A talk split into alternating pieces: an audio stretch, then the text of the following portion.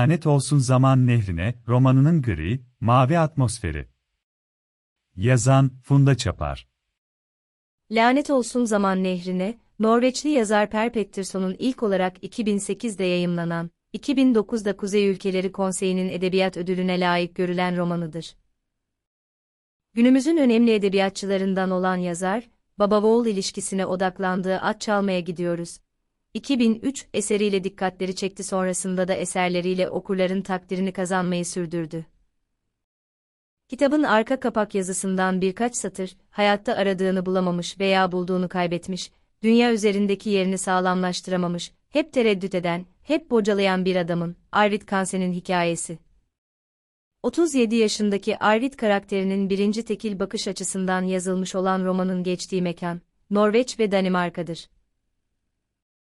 bin dokuz yüz seksen dokuz senesinde iki çocuk babası ve boşanmak üzere olan Arvid, annesinin mide kanseri olduğunu erkek kardeşlerinden birinin telefon etmesi sonucu öğrenir.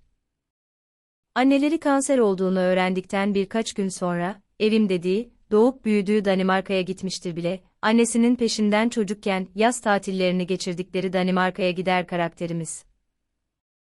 Orada geçen birkaç gün içinde sürekli geçmişi hatırlayışları olur. Şimdiki hayat şartlarını belirleyen üniversite ikinci sınıfta okuduğu ve yalnız yaşadığı delikanlılık dönemine, zaman zaman da çocukluğuna gidecek olan karakter sayesinde romanın tamamı Norveç ile Danimarka arasında akan bir nehir ya da bir köprü olacaktır. Fakat annesine sormak istediği tek soru, ölmekten korkuyor musun? Finali bekler. Arvid'in ölümle ilgili kendi düşüncesi ise son derece düşündürücü. Arvid karakterinin Mao'yu siyasi ya da felsefi bir makale yerine insan bir Mao olarak yazabileceğini hayal ettiği şiire ait olan şu iki mısra ise romana adını verir. Kırılgan ayrılış imgeleri, o zamanki hali köyün. Lanet olsun zaman nehrine, otuz iki yıl geçmiş bile.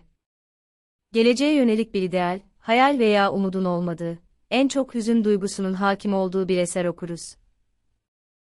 Zaman nehrinin içinden yaşanmış kime anların şimdiki zamanın anlarına yumuşakça aktığı, alkol ve tütünle girileştiği, Avrupa'nın yakın tarihiyle derinleştiği fakat esas etkisini edebiyat tarihinin kime eserleri, bazı Amerikan filmleri, Munch Müzesi'nin varlığıyla yani sanat eserleriyle yaratan bir roman Lanet Olsun Zaman Nehrine.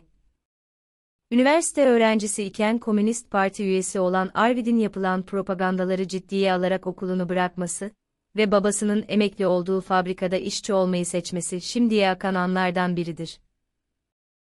Daha en baştan pişman olmuştur Arvid. Peki neden ısrar eder?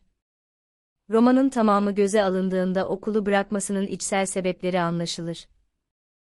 Geçmişteki bu kararını, şimdi de boşanma durumunu annesine açıkladığında annesinin verdiği tepkiler yadırgayıcı olsa da annenin karakteriyle örtüşür.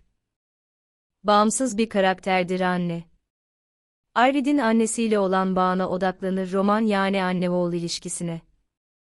Yetişkin Arvid'i annesine bağlayan kimi şeyler anlarda tekrar tekrar belirtilir. Napolyon Pastası, Zafer Takı romanı bunlardan en önemlileridir.